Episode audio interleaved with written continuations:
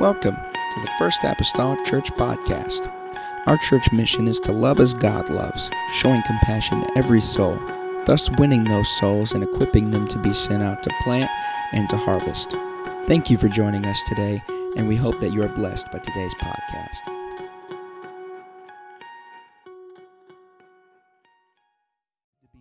House. Amen. To come and center ourselves around the word of the Lord. Romans 12, starting with verse number 1, and I'll read verse number 2 as well here this evening. The Bible says, I beseech you, and these are familiar verses perhaps to some. I beseech you, therefore, brethren, by the mercies of God, that ye present your bodies a living sacrifice, holy, acceptable unto God, which is your reasonable service and be not conformed to this world, but be ye transformed by the renewing of your mind, that ye may prove what is that good and acceptable and perfect will of God. For a little while tonight, I want to minister along these lines, and I, I won't hold you real long, but long enough. I'd like to minister this head transformation. Head transformation. Hallelujah. Let's pray together tonight. Father, Lord, I come to you. I'm so thankful, God, for being able to be here and God, be able to sing the songs of Zion tonight and clap and uplift hands and worship, God, an adoration to you. Thank you, Lord, God, for the opportunity. God, I don't want to take, Lord Jesus, this time for granted. I pray, oh Lord, tonight, God, that you would anoint my mind, anoint my lips, oh God my heart, God, each and every individual that would sit under the sound of my voice this evening. Help us to lean in, God, to your word. Lean in, God, to what maybe the Spirit, God, is saying in this time, Lord, and we'll give you the glory and the praise and the honor for it. In the name of Jesus Christ that I pray. Amen. And the church say amen. Amen. You may be seated tonight in the lovely name of Jesus Christ. The book of Romans, the Apostle Paul is addressing the church at Rome. And in these particular verses that I read in your hearing tonight, Paul is urging the church of Rome to present their bodies. He's speaking to the brethren, a plurality of people, and he's speaking to them that they would present their bodies a living sacrifice unto God. Firstly, this evening, I believe it is absolutely important to note to whom you present your body to. It's important to whom you present your body to. A, a, person may, according to these few verses I read, may submit their body to God as Paul urged the church at Rome, or they could also present their body to the world as he alluded to in verse number two. Another portion of Scripture, New Testament, the Bible speaks that to whomsoever we yield ourselves servants to obey, his servants ye are the Apostle Paul is underscoring in these verses the importance of presenting our bodies to God. And Paul emphatically tells us in verse number two not, everybody say not, not to be conformed to this world. Again, he's saying basically, don't give your bodies to the world, but give them unto God. And then he continues in verse number two. And he tells us by what way or what means this giving of our bodies to God, how that can happen, how that can take place, how that can unfold. And Paul shares the secret to submitting our body to God in verse number two. And he tells us this transformation happens by this, this submitting, presenting our body to God, that transformation happens by the renewing or if you will, the renewal, the renovation, a complete change for the better, a renewing of our mind. Everybody say, my mind. Thus, according to Paul, Transformation didn't start with the hands, didn't start with the feet, didn't even start, if you will, with the heart. But transformation starts with the head. The head influences the presentation of our bodies for and unto God. In psychiatry today and of old, the field of psychiatry, they recognize that the head problems, amen, that the head problems cause bodily disorders in psychiatry. They said if a person has problems or difficulties of the head, it will cause literal bodily disorders and dysfunctions. More specifically, in the field of psychiatry, they say that hand and feet problems begin in the head. Hand and feet problems begin in the head. The, the processes determine the size, the shape, the lines, the markings, and the color of the hands and feet. It all flows from the head. It says that the head, they say the head is what determines the growth of both the feet and the hands in essence, what they are saying is this is that the head controls the head. The head controls the hands, rather, and the feet. The Bible says prior to the flood coming upon the earth, the Bible says in Genesis 6 and 5, and God saw that the wickedness of man was great in the earth, and that every imagination of the thoughts of his heart or if you will, also rendered mind, head, if you will, was only evil continually. God saw, everybody say, saw, the wickedness of men. He's seen their actions. He's seen what they were doing. He's seen what they were involved in, the wickedness of men. Amen. But the expression of this, this expression finds its origin in the very imagination of man in his heart, or if you will, his mind, or if you will, his head.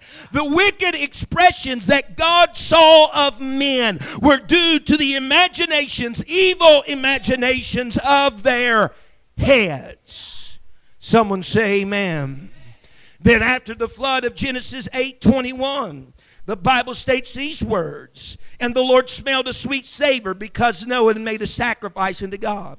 And the Lord said in his heart, I will not again curse the ground anymore for man's sake. For the imagination of man's heart, also rendered mind, or if you will, head, is evil from his youth. Neither, neither will I again smite anymore every living thing as I have done. God spoke in the scripture then and emphasized that the answer to the head problem of man the answer to the imagination that's consistently evil, the head problem of man. He said the answer is not destruction, the answer must be transformation.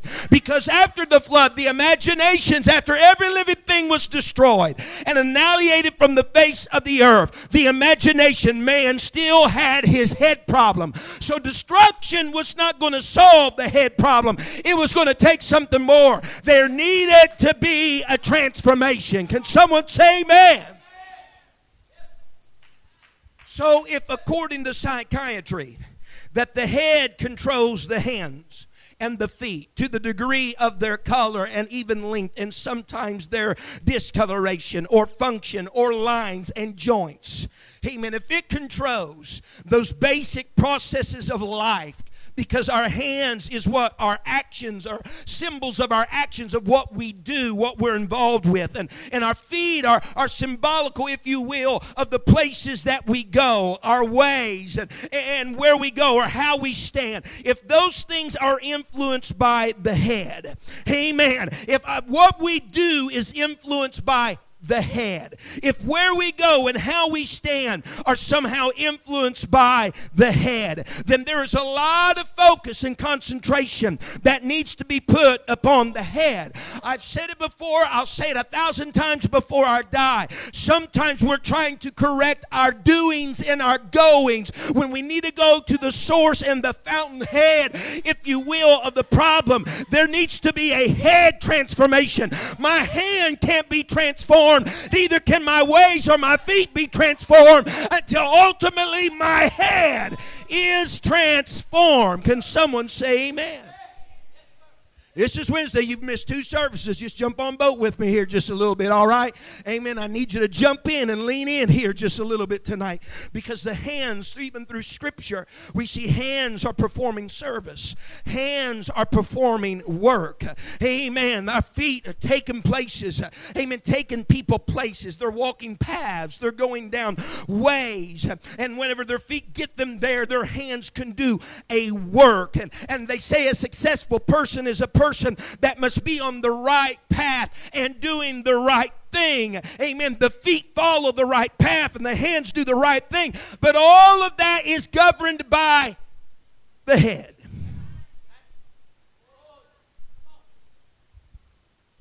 The church at Thyatira in the book of Revelation is rebuked because they allowed, the Bible says, that woman Jezebel Eusephorus is the wording, that woman Jezebel, to operate among you. It almost seems a little bit of a quandary, a little bit of a difficulty. They allow that woman Jezebel to operate among them, yet how can this be? Because at this present time, in the book of Revelation, when John the Revelator penned these words, Jezebel has been dead for a long, long, long time. Many years have transpired. Many years have taken place. How can they be allowing Jezebel to operate among them? If I may tonight, the difference is really this. It's the difference between destroying something and transforming something. The Bible speaks of the Old Testament Jezebel. She was the daughter of Ethbaal, the king and high priest of the Baal worshiping Sidonians. She married King Ahab, the king of Israel of the northern tribes, whenever Israel was split, the northern tribes. She married King Ahab. She polluted those tribes with her pagan gods. Ahab was her husband. Ahab was supposedly labeled king. He was king only in label, might I say. Jezebel had the real control. Jezebel had the real dominating spirit that domineered those tribes, and he, as her husband, she was in control. She seems to be very, very strong force among the nation of Israel at that time. Her, her mind was bent upon evil, her mind was bent upon destruction, upon pollution and perversion. As a matter of fact, she was so bent upon eliminating the faithful servants of the Lord that the second time that her name name is mentioned in Scripture, the Bible says Jezebel cut off the prophets of the Lord. This is this is the mentality of this woman. This is this is how she thinks. This this is how she operates her game plan. As a matter of fact, at one particular time in the Old Testament, her husband desired a vineyard of, by the, of a man by the name of Naboth. He wanted his vineyard. He said, "I'll trade you. I'll do some things. I, if we I can just have your vineyard." Naboth said, "No. This is the place of my father's, and this is my father's inheritance. He gave it to me. I can't part with this. I can't leave this. And he went back home. Ahab did. He was so sorrowful. He was downcast. And so his, his wife said, What's wrong with you, Naboth? And he told her the story. And she goes to business, folks. She begins to manipulate things and use his signet and his ring without him knowing, setting certain people up with false accusations because she had a way of getting what she wanted just through pure manipulation manipulation. And before it was all said and done, she secured that vineyard by killing Naboth. Amen. Secured that vineyard for her husband. But look, look at her deeds. Look at her ways. They're evil. Amen. They're evil. Amen. But the Bible says for the ending of her life in 2 Kings 9, verse 34. And when he was come in, he did eat and drink and said, Go see now this cursed woman. This is Jehu. Bury her, for she is a king's daughter. They went to bury her. They found no more of her than the skull and the feet, the palms of her hands. Jehu came in, was given an order take care of business. Jezebel tears her head, puts paint on her face, calls to him from the window. Jehu calls up to the eunuchs that are with her.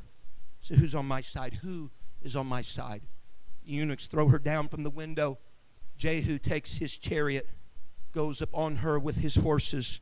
Blood is splattering. He goes on into the village and he eats a meal, leaves her body out there in the street crumpled, having been crumpled under his chariot wheels and under his horses. But when he calls to mind that this is, you know, although not a righteous king, she is a king's daughter and she needs a proper burial, they go back out there. There's no, her, no more of her found than the skull and the feet and the palms of her hands.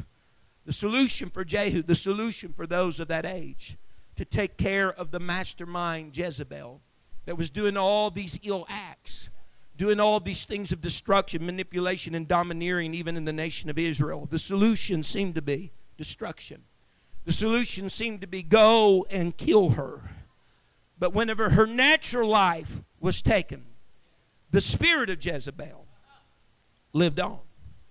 Insomuch that Thyatira in the book of Revelation would deal with Jezebel's old ways, her old actions, her old deeds. The dogs even fulfilled scripture according to Jehu that they did come and they did eat of the flesh of Jezebel in the portion of Jezreel. But remaining on the dusty floor of that region of Jezreel was a skull, and were some hands, and were some feet. In other words, tonight, Jezebel's doings, her hands, and her goings, her feet, would continue because her head that dictated the goings and dictated the doings remained. I believe Scripture admonishes us in the New Testament church in Philippians 2 5. The statement never was, let these hands be in you, which was also in Christ Jesus.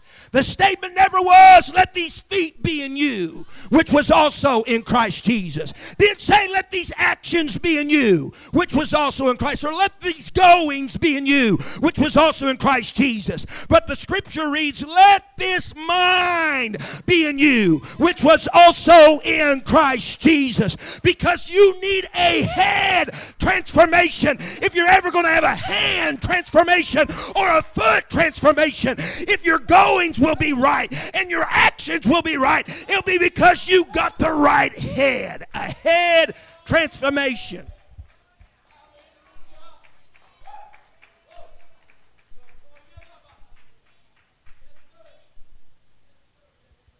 The Old Testament priesthood gave us a shadow of better things to come.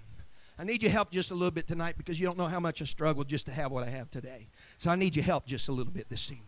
The Old Testament priesthood gave us a shadow of better things to come. Every day before ministering in the tabernacle, the scripture says that the priests would have to wash their hands and their feet. However, going just a little further back than the daily rituals of washing the hands and the feet, going back to the time when the high priest was consecrated, Going back to the time when his sons were ordained and consecrated. Going back to that time of that first consecration for the service of the Lord. The Bible says that that high priest, his head was anointed with oil. The Bible says that there in Exodus 29, you can read of it, that then he, the high priest, and his sons, there was a sacrifice, a ram that was killed and slaughtered. And the blood was taken in a basin. And that blood for him him and his sons was placed upon the tip of the lobe of the right ear of that high priest and sons. The blood was placed upon the hand, the thumb of the right hand of that high priest and sons. That blood was placed upon the great toe of the right foot of that high priest and those sons.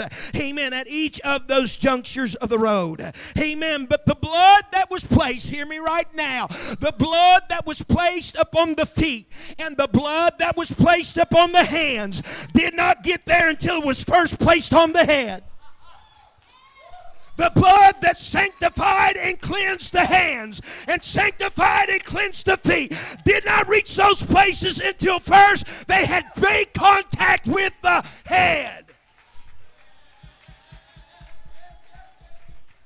The head was first, then the hands, and then the feet. Someone say amen.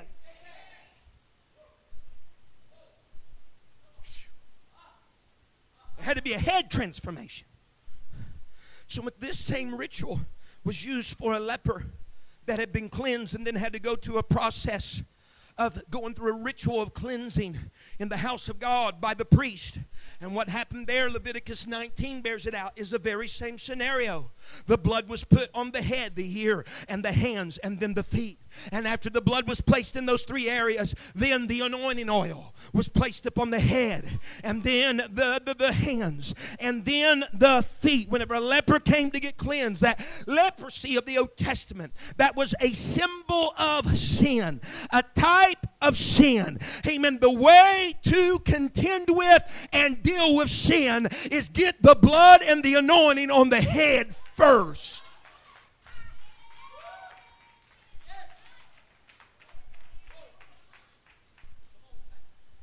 You got to first touch the head.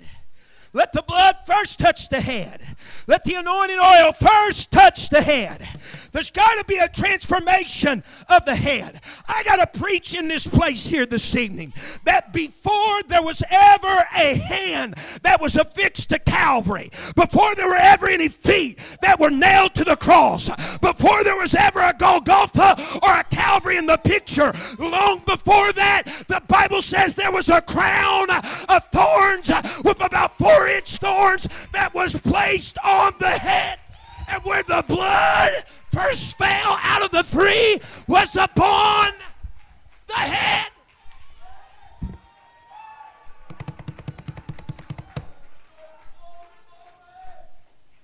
Someone say amen. Before he ever went to the cross, we all time they're in modern day society and they just picture many times all this stuff taking place at the cross. He's on the cross when he gets the crown of thorns and the spear and all this other stuff. No, no, no, no. Let's read our gospels all over again. The thorns was placed on his head before he ever made the walk, amen, to Calvary. Before he ever made the walk to Golgotha. Why in the world is that important? Because listen to me today. When the head goes through its personal crucifix of a crown of thorns, it will lead to the crucifix of some hands, it'll lead to the crucifix of some.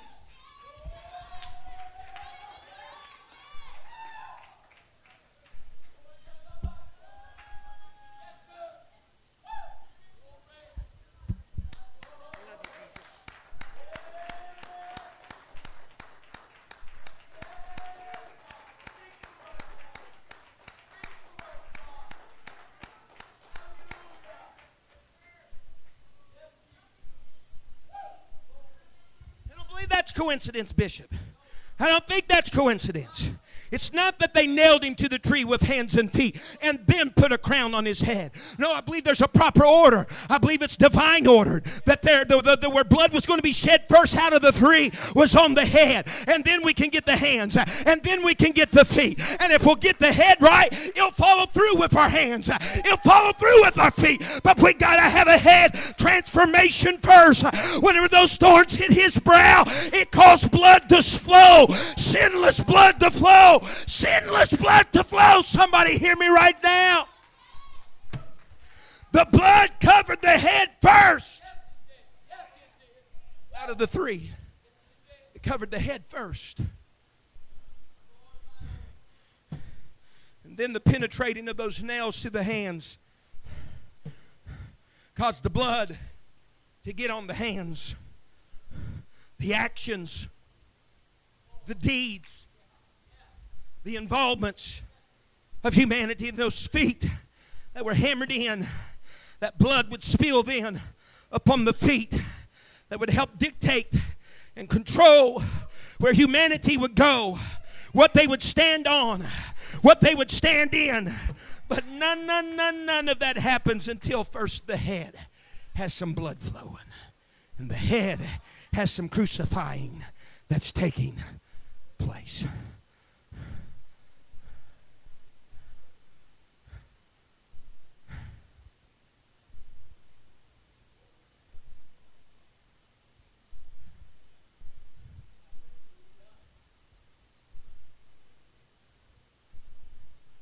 Paul said. Those he was writing to in the New Testament. He says, he says, I bear in my body marks of the Lord Jesus Christ. Paul, if you bear in your body the marks of the Lord Jesus Christ, then you're going to have a transformed mind, a transformed head before there's ever a transformation of your deeds and your ways. If you bear in your mark, if you bear on your body the marks of Jesus, then there's going to be a transforming of the mind rather than a confirmation or conforming, if you will, to the world. And I got to just go a step further. I want you to understand that what the blood touches, the water washes. Because the two of Joseph of Arimathea and highly probable Nicodemus that begged for the body of the Lord, what is some of their first action after they get the body? They washed the body. Why? Because there's some blood on his head. There's some blood on his hands. There's some blood on his feet. And whatever the blood touched, the water would wash.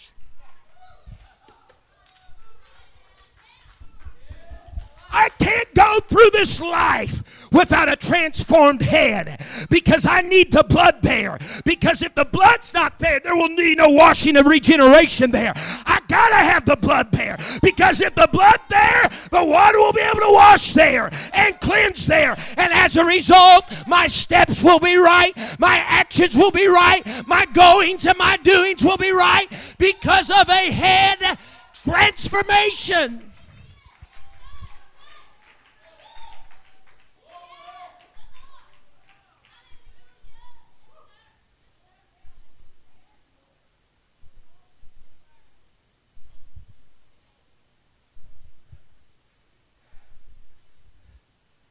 The possibility is this, and I won't hold you much longer.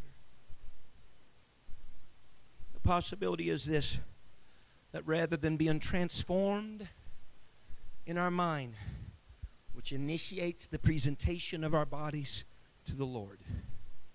That's how it happens. So present your bodies. How? By the trans the renewing of your mind. Transformation of your head. The other option is this though, that Paul was fighting against if we don't allow ourselves to have a transformed mind, we'll become conformed to the world. And when we become conformed to the world and its thinkings and its practices, our actions and our ways will follow our head. So that's a quite that's quite a possibility. It's quite a possibility. You allow your mind to be transformed. You allow your head to be transformed. Don't allow the blood to be there, the washing to take place there. Don't think you can have an unaltered, transformed mind and still act and do as Christ would do.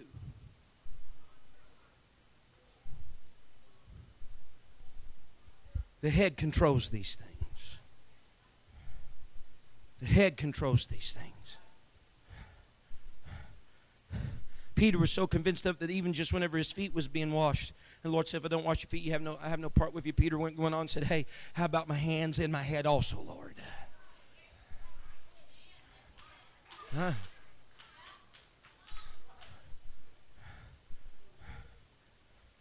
So we could go untransformed and be conformed. There's something important, you know, the words conform, transform, you know, you look at those a little bit. When we talk about conformed, you know, you're kind of being impressed by some outside force. You're being conformed. But transformation is an eternal, int, internal thing. I want to be transformed. Now, you can be conformed to the world, but here is, I believe, a tactic, and I'll close with this. I believe this is a tactic of our adversary today. Listen to me clearly if he cannot get a mind or a head conformed to the world, he'll bunt the ball through this tactic. Because years gone by, not just biblical, but also real history, one of the tactics of an adversary against his enemy, if he captured him, was to cut off his hands and his feet. To cut off his hands and feet, the enemy would. Now listen to me, and I'm closing. I really am, and I'm not joking anybody. With their hands and their feet gone, listen to me. They could no longer go and do as they normally would. Listen, although the bidding of their head may still be otherwise.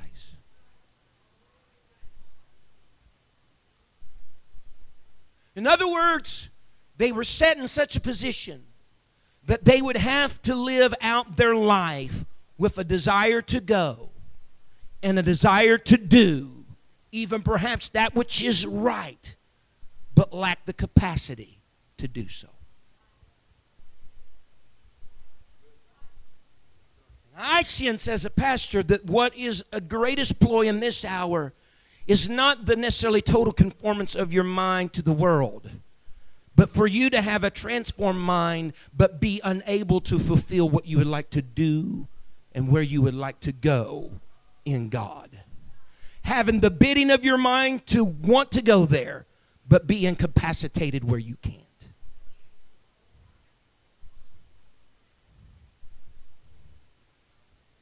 Correct desires, maybe, but inability to fulfill them. We call them, you call them a bunch of different things today, call them good intentions. I've talked to enough people that got really good intentions or goals concerning the church, concerning their life in the church. I really want to be positionally here. What's the problem? They've had their hands and their feet cut off. They got a desire to do, but they're incapacitated to perform.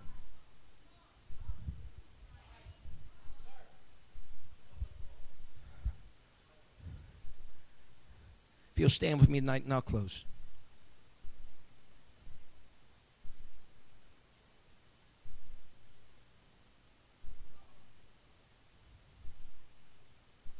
Musicians may come and eyes may be closed and heads bowed.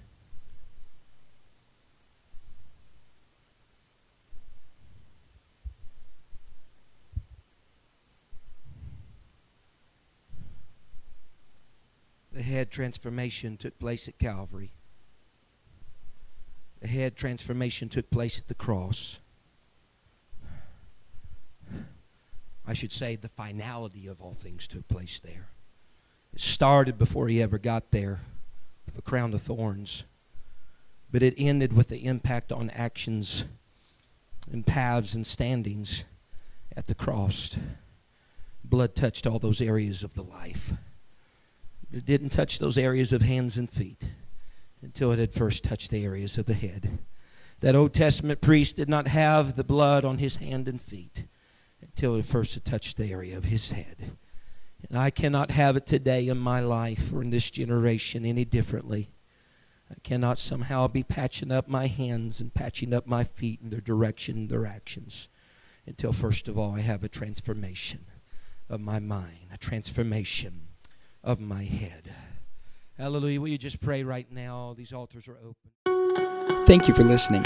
If you would like more information about our services and activities, you can find us on Facebook, Instagram, and Twitter with the username FACMC. Again, that's FACMC. Thank you and have a blessed day.